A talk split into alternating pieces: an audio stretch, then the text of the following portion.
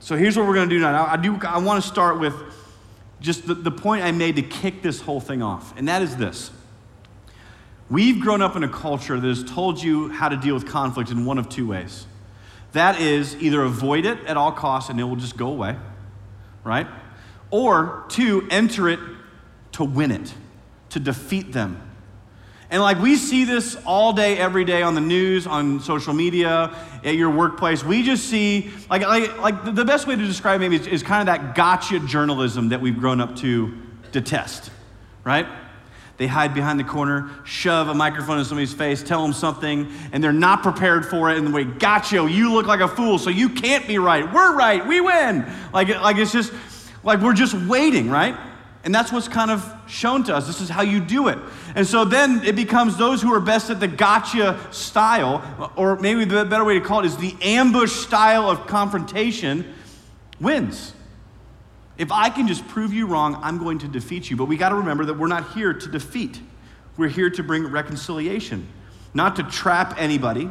Because what an ambush does is it forces someone into unwanted vulnerability.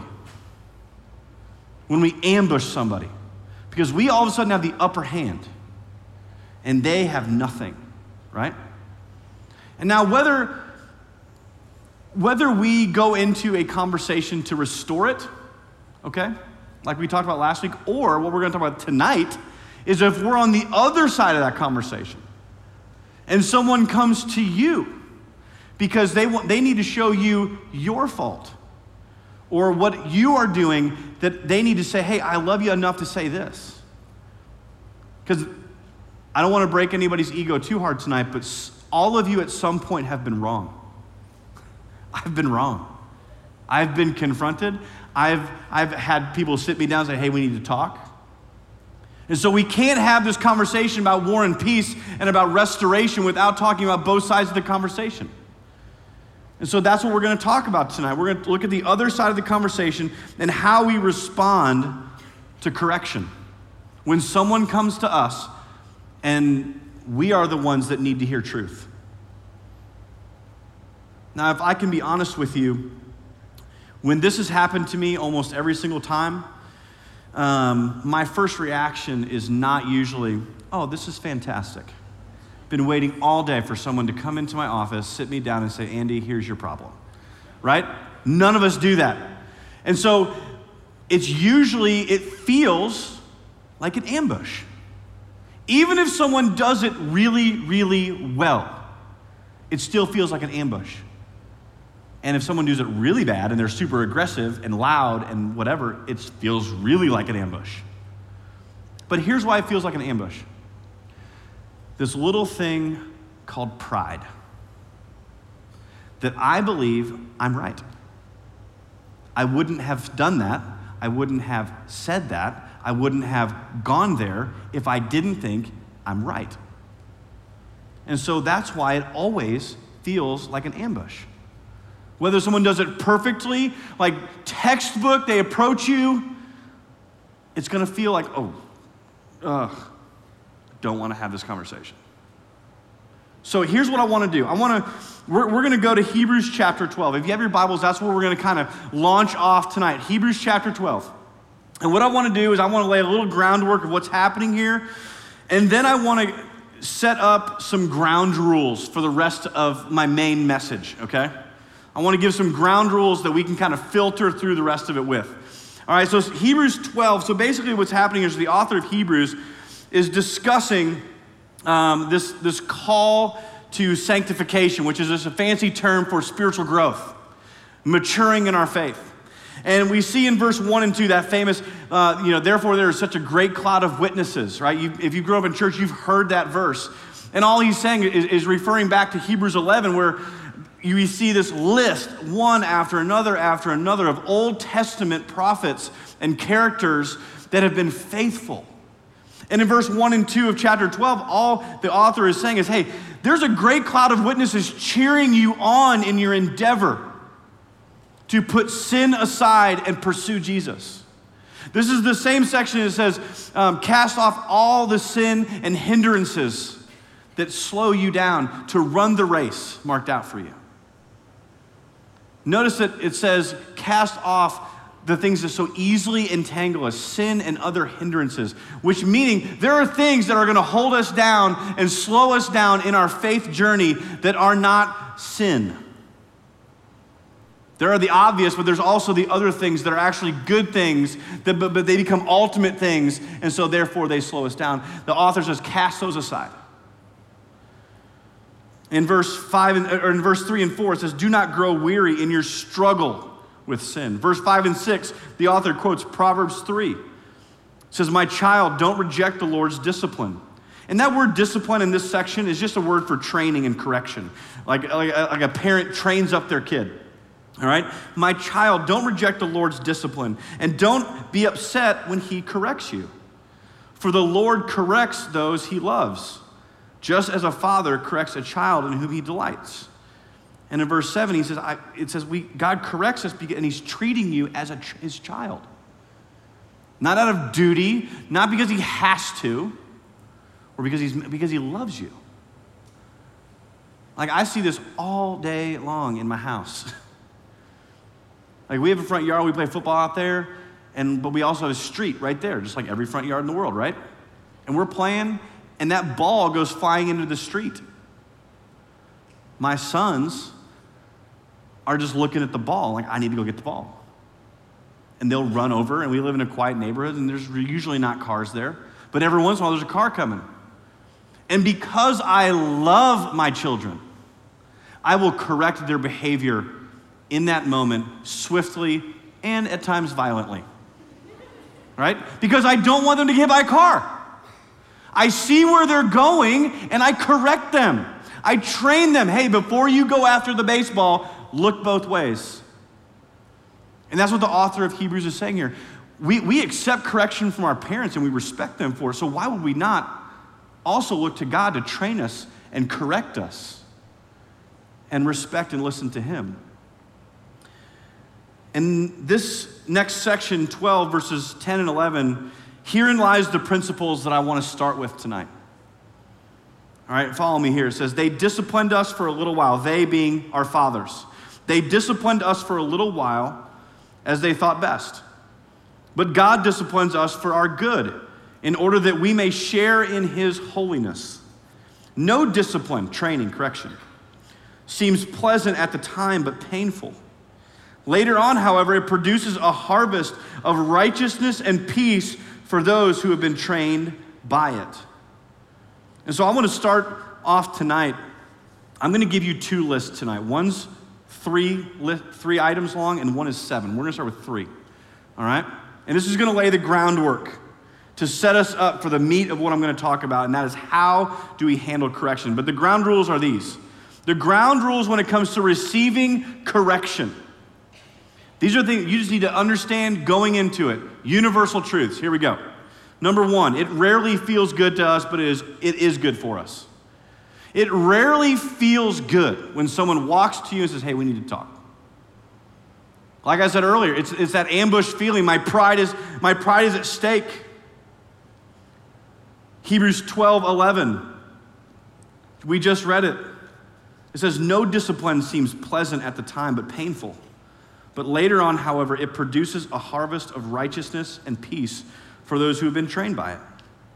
We see this again in Proverbs 27 17. It's a very famous uh, verse. As iron sharpens iron, so one man sharpens another. Now, I don't want to just assume that everyone in here knows how to sharpen a knife, but many of you do. You either have a little block of this dark, hard stone and you, you spit on it and you rub the knife on it like this right? You one edge and then the other edge, or you have one in your kitchen that has those two little cross things, and you you know you're and it's that fingernails on a chalkboard sound. You're like, oh, that. Mm. I guess I'll go with a dull knife, right? But that's what this verse means. Proverbs 27 17 says, As iron sharpens iron, when there is friction, it sharpens you. Because the knife is still a knife when it's dull, right? It doesn't become a, not a knife. What it becomes is slowly and slowly less efficient and useful as it becomes dull. And so, as Christians, As brothers and sisters in Christ, we're encouraged to sharpen one another. But the truth is that it rarely feels good to us, but it is good for us. And the result over time is maturity in our faith. That we would mature one another so that we might run the race marked out for us. Number two, the second ground rule is that we need to understand that when someone comes to us to correct us, there's a very high chance they're not going to do it right. There's a very high chance they're not going to do it right. You know why? Because people hate conflict and we don't do it. And so when someone comes to you for the first time to show you your fault, you need to understand there's a high probability that they are not going to do something right. They're, they're going to say something that you disagree with immediately. They're going to retell a story or the situation, and they're not going to get every detail right. Their body language may look very aggressive, or it's just not going to be exactly the way you would want it to happen. And you need to understand that. I need to understand that when someone comes to show me my fault, there's a high probability they're not going to do it right. Hebrews 12 10 tells us this. It says, They disciplined, trained us for a little while as they thought best. They were just doing their best. Some of you have parents that you're like, Yep, that's my parents. They tried, but man, they screwed me up. I'm in counseling now and we're dealing with it, right? Like, that's my comfort. I'm like, you know what? If I'm, if I'm a perfect parent, my children will not know forgiveness and so I need to screw up as a parent so they can forgive me, right? Like, like I said, it's, it's part of the process. Because I'm not going to be a perfect parent. And guess what? Your friend, your family member, your significant other, your whatever, they're probably not going to do it just right. And my encouragement is understand that going into it and give them grace. Give them grace. My kids are awesome at this. Like when we correct them, I always screw part of the story up. Right? And they are so fast. Like, I didn't do that part. I didn't do that. That part, I didn't do it. Like, they don't want to talk about this part or this part, just this part. Right? Like, after you came home from school, you did. I, it wasn't after school. I didn't do that. that was, that's not when it was. Because they're trying to completely discredit what I'm saying. And it doesn't matter. And so be patient, be gracious, because it's easy to focus on the form rather than the substance of the conversation. And we'll get to that in a little bit. And then, thirdly, the third ground rule uh, when receiving correction is we need to work on being approachable. We need to work on being approachable. Have you ever asked yourself that? Are you approachable? Do your friends or family feel like they could actually come to you and tell you maybe a hard truth without you freaking out. Knowing you'll actually listen. Ephesians 4:15, Paul encourages speak truth in love. Here's the question I want to ask you regarding being approachable. Have you ever made yourself available to anyone and given them permission to approach you at any time? Have you ever thought about that? Like if you're in a small group, there's, there should probably be one or two people in your group that you're like, you know what? I trust them. They're a godly person. And you walk up to them and say, hey, I just want like, I want, I want to help in my walk with Christ. And I just want you to know, I'm going to give you permission. I want you to watch me. I want you to listen to me. And I give you permission at any time to correct me if you see something in me, about me that I'm doing that you don't think aligns with my faith if you see an attitude, if I speak to somebody, if you see a tendency, I, like I give you permission to speak into my life, and I promise you I will listen to you and I will thank you. Here's the great part about this you get to pick the person who confronts you. Think about that. Because most likely, some random stranger is not going to come up to you and be like, listen. Now, maybe there are. I don't know. Right, there's some Enneagram 8s in here, they're like, I could do that. But most likely, it's going to be someone that you love and care for. Give them permission to do it. Say, hey, I want to walk with Jesus. And I want my life to reflect the gospel of Jesus Christ in the way I date, in the way I speak, in the way I work, in the way I treat people. If you see anything in me, I give you permission. Be approachable. Now, being approachable doesn't mean we will always agree with what they say, but it means that people will feel free to initiate conversations with us because they know they will be received with grace. That's a big deal. If I'm honest with you, as I was talking to my team this, this afternoon, you know when I'm most approachable? It's when I've been marinating in God's word consistently. Because when I'm in God's word, it helps me be self aware that I do have faults. It's when I get away from the gospel, when I get away from God's word, that I start believing in the gospel of me. That I'm right, that I know the right thing to do. But as I read the grace that we read about in God's word, it reminds me, Andy, you've got some faults. And so when someone comes to me and says, Hey, Andy, I need to show you a fault, I'm like, Okay, yeah, I got him. What is it? What is it this time? And I'll tell you, I'll be honest with you, the older I get, the easier this has become. I think it's in John 6, maybe. I can't remember exactly where it is. But it's the famous uh, story of Jesus who says, You who have not sinned, cast the first stone. Well, in that situation, right after the first line after that, it says, The older men left first. You know why? Because the older you get, the more familiar with your sin you'll become. The more familiar, like, I know my temptations, I know what gets me. And so if someone comes to me and says, Hey, Andy, you're, you're kind of acting, I'm like, Yeah, I know that's been a problem. Like, thank you. I'm most approachable when I'm marinating in God's word because it helps me be self aware. Okay, so the ground rules for receiving correction are is it rarely feels good to us, but it is good for us. They may not do it right, likely they will not do it right, but give them grace. And then we need to be approachable. We need to be humble and welcome it as it, we are sharpen one another as we pursue Jesus. And because of these things, I want to share seven things with you very quickly of how we respond to correction. Now, tonight's a little bit different. I'm going to, I'm to mash together my main points and my application because this is really practical stuff. So let's go. The whole covering here is Proverbs 12 15. The way of fools seem right to them, but the wise listen to advice.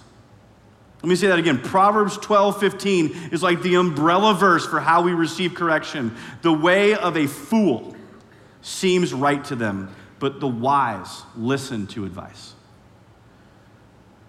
So, how do we respond to correction? Number one, listen attentively. Number one, listen attentively. James 1:19. My dear brothers and sisters, take note of this. Everyone should be quick to listen, slow to speak, and slow to become angry.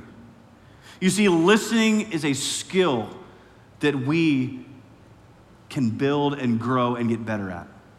There is nothing, especially for the extroverts in the room, more wearing than listening to someone.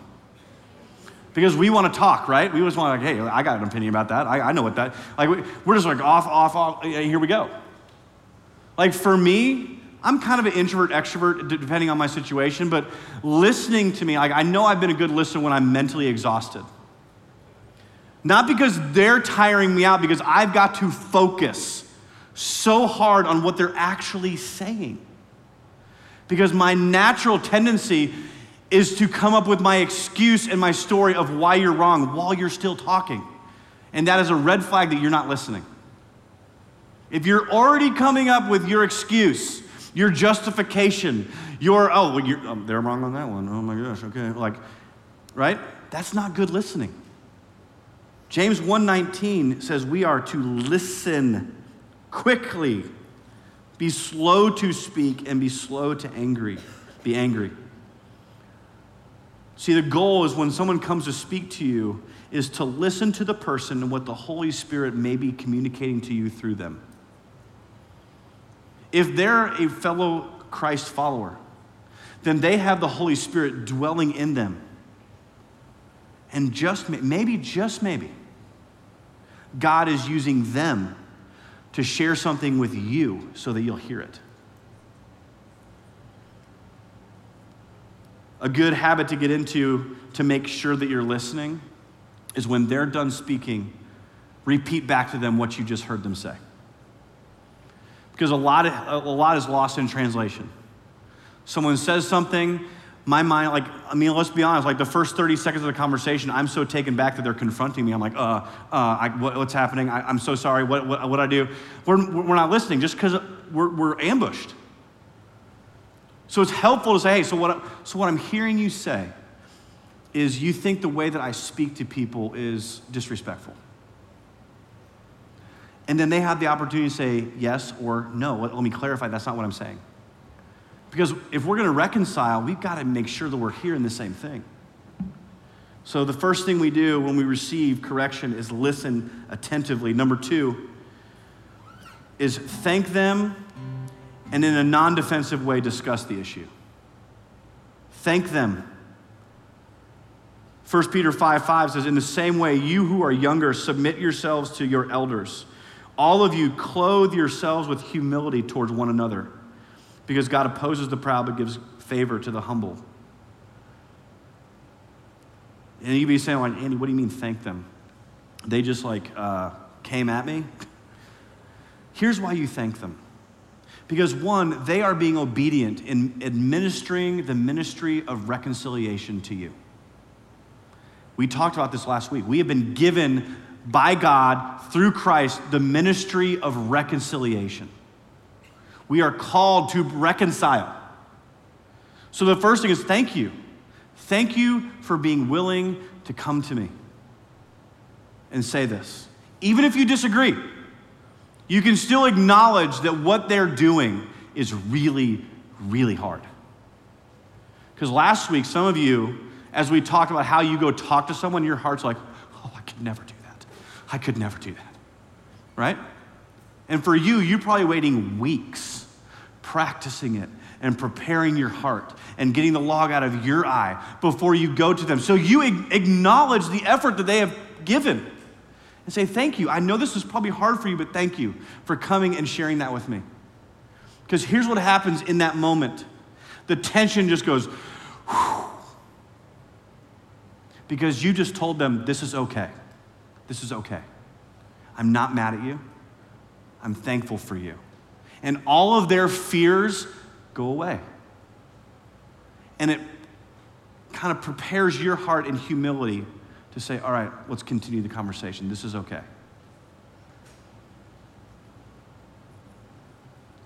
What we don't do right after they say, hey, I, I want to I wanna talk with you about something, and this is what it is. What we don't do is say, you did that wrong. You did it wrong. I'm sorry. Uh, that was terrible. Let me give you a different illustration. As many of you know, I have five children. And I have taught, along with my wife, five children how to walk. Huge success. They all can do it.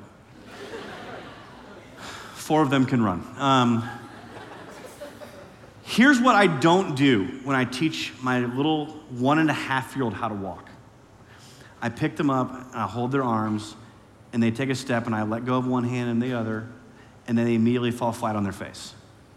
What I don't do is say, You idiot. What are you doing? I cannot believe you did that wrong. Because they don't know how to walk. And most of the people who are going to come to you and try and reconcile with you have never done it before. And so, whether it's in here or in here, we don't rip them to shreds by trying and not doing it just right. We say, Thank you. Because when I'm teaching my son or my daughter how to walk, I would be like, Yeah, let's do it again. All right, two steps. This. It was encouraging. And a thank you encourages them to say, Okay, it's okay. I can do this. Let's keep going.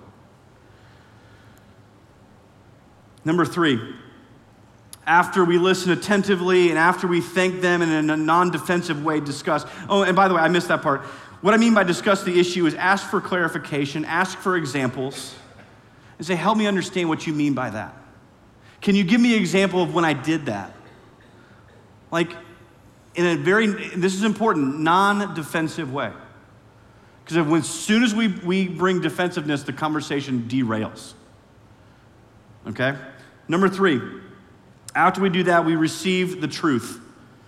Proverbs 18:12. Before a downfall, the heart is arrogant, but humility comes before honor.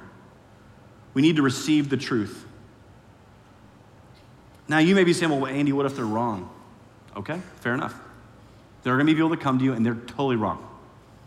But here's what we, as we receive this information, need to ask ourselves what percentage of this problem am I responsible for? And I will take 100% of that. If you're 1% wrong, right, take 100% responsibility for your 1%. Like, listen for the truth that there's something that you need to hear in whatever they're saying. Whether they've perceived something wrong that you said, it might just be the way you communicate. You need to understand that the way you communicate communicates this that you're mad, that you're a know it all, that you're whatever. Then maybe you need to hear that. May I need to change how I address people.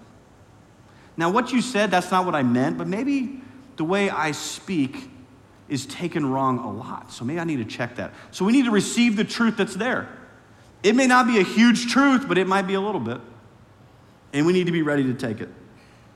Number four, after we thank them, after we receive the truth,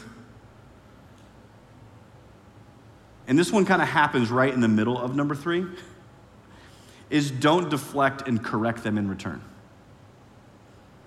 Don't de- deflect or correct them in return. Proverbs 27 6 says, Wounds from a friend can be trusted, but an enemy multiplies kisses. We have to fight that urge in the moment where they're speaking to give every rebuttal of why they're wrong and justify what I did.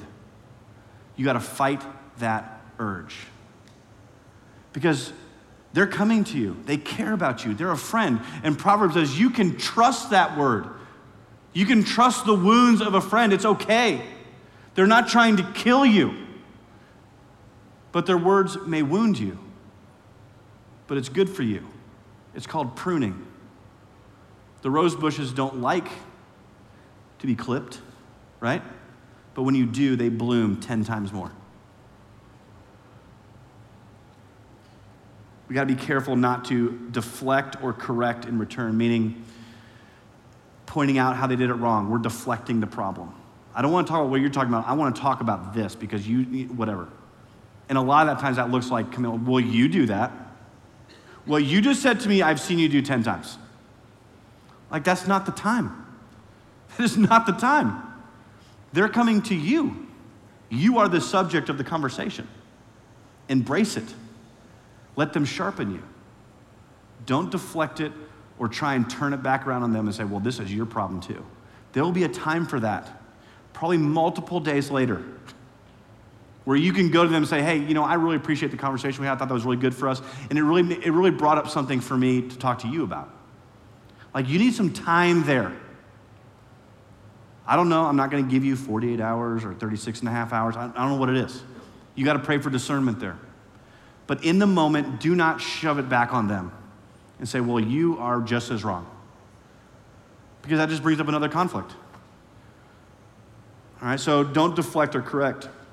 Number five, instead, graciously respond verbally to them. Graciously respond verbally. Colossians 4 6, Paul writes, Let your conversation be always full of grace, seasoned with salt, so that you know you may know how to answer everyone. Let your conversation be always full of undeserved favor, grace. Let your conversations always be full of undeserved favor, grace. Seasoned with salt. Salt is a preservative. We speak with grace to preserve the relationship. You guys know what it's like not to speak with salt and grace? You've maybe been spoken to in a way that was not graceful and was not full of salt because it destroyed the relationship. Words cut. And so we need to be careful how we respond verbally, but we need to respond verbally. Now, if I want to give you a little script, just to give you something to think about.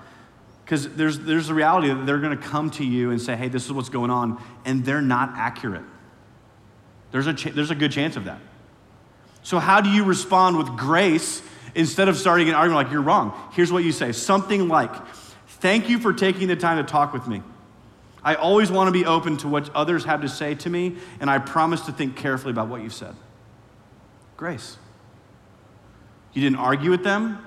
You didn't justify your behavior. You genuinely said, Thank you. I mean, I always want to be open to getting better, and I will carefully think about what you're going to say. Done. Done. Season with salt. Now, let's just say they are right. And they say something, and you're like, oh gosh. Too soon, right? Like, I mean, and you're just, you're, in the moment, you're like, you're right.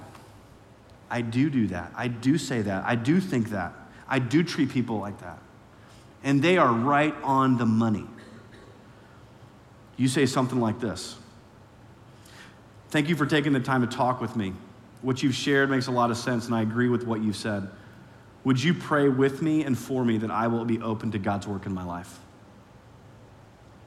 Oh, man. Yes. Humility, grace, reconciliation.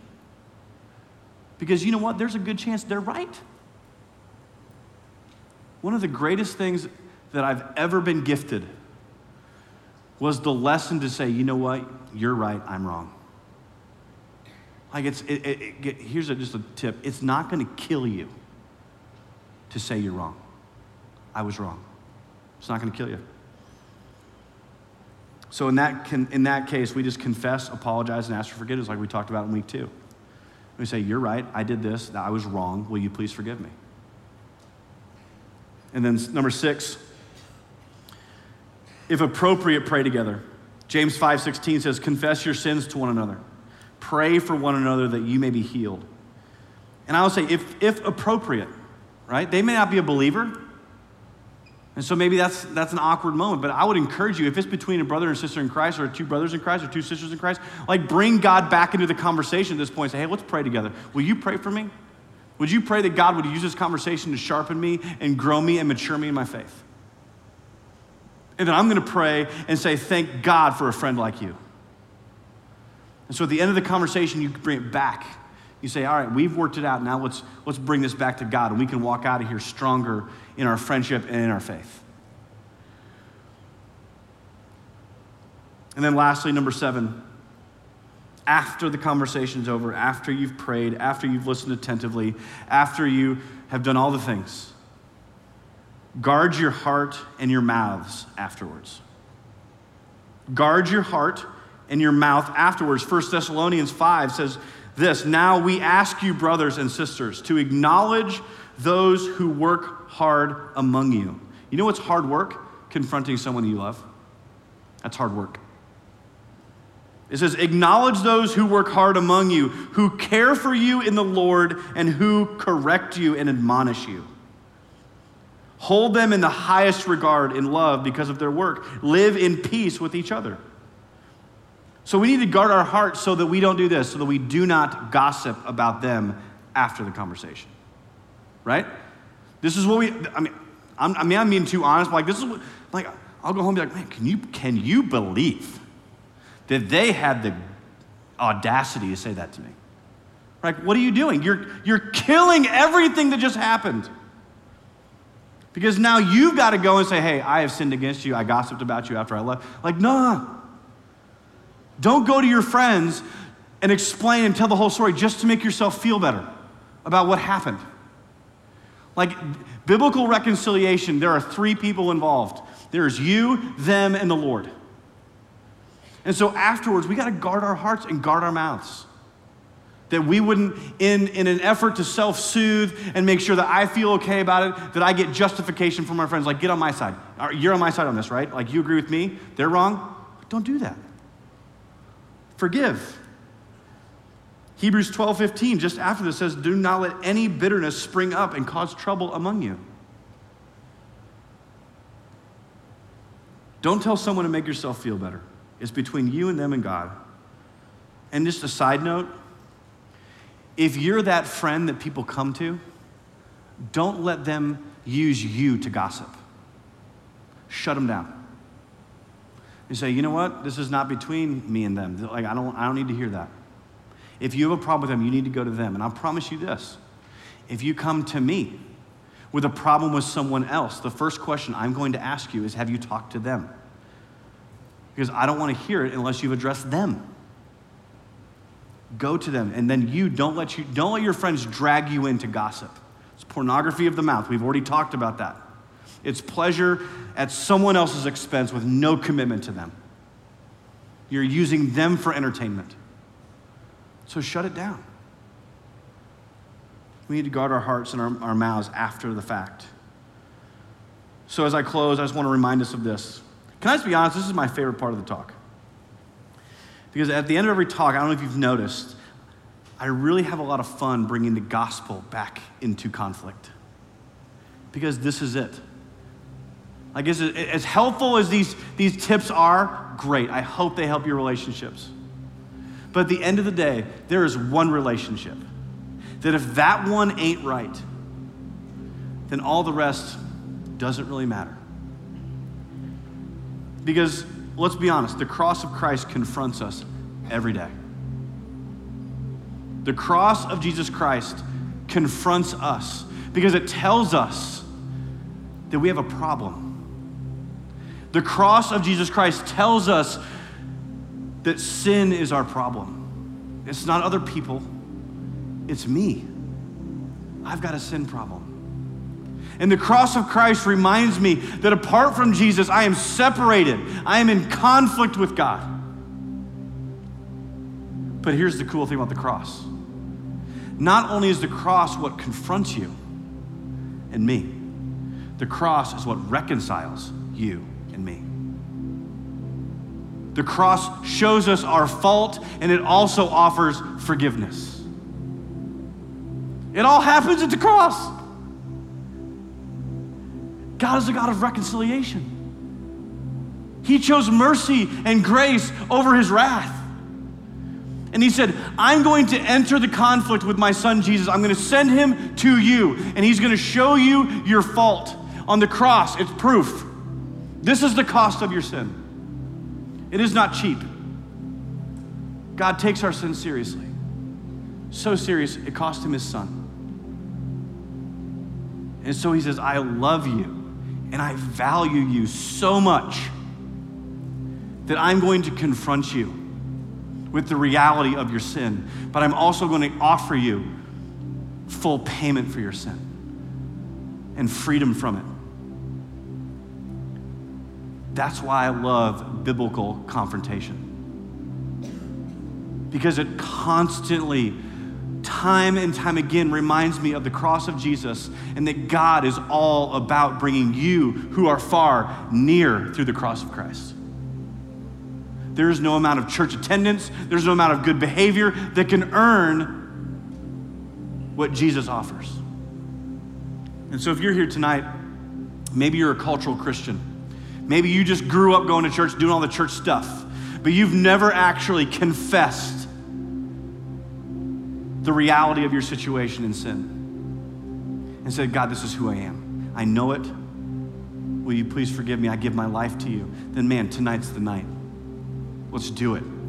Let's start living a life of freedom, of peace, and rest and restoration. Or, just like all conflict, it may not go well, and you can reject the offer of reconciliation on the cross. And you can say, you know what, I'm going to keep going on my own. I don't, I don't want to hear about my sin. I don't want to hear about my fault. I'm good. And you can keep striving and, and searching and trying to get the next thing to soothe the pain and, and the sorrow of our sin. Or you can come to Jesus and rest in the love and grace and mercy of Christ. So, as we go into our 120 seconds, I just want to offer you this. Are you in the middle of a conflict or do you have a conflict? As some of the things we talked about, ask, ask the Holy Spirit to show you what you need, what your, what your response and obedience is. What do you need to do? And secondly, you need to ask yourself, I would encourage you in 120 seconds to do business with God. Have you reconciled with the Lord because He wants to reconcile with you? And if you doubt for one ounce that you have not, don't leave here tonight without talking to our prayer team or myself or Mary Ashton. Our prayer team will be in the back while we worship, and they'll be in the front at the end. So come. Be reconciled to God and to one another. Let's pray.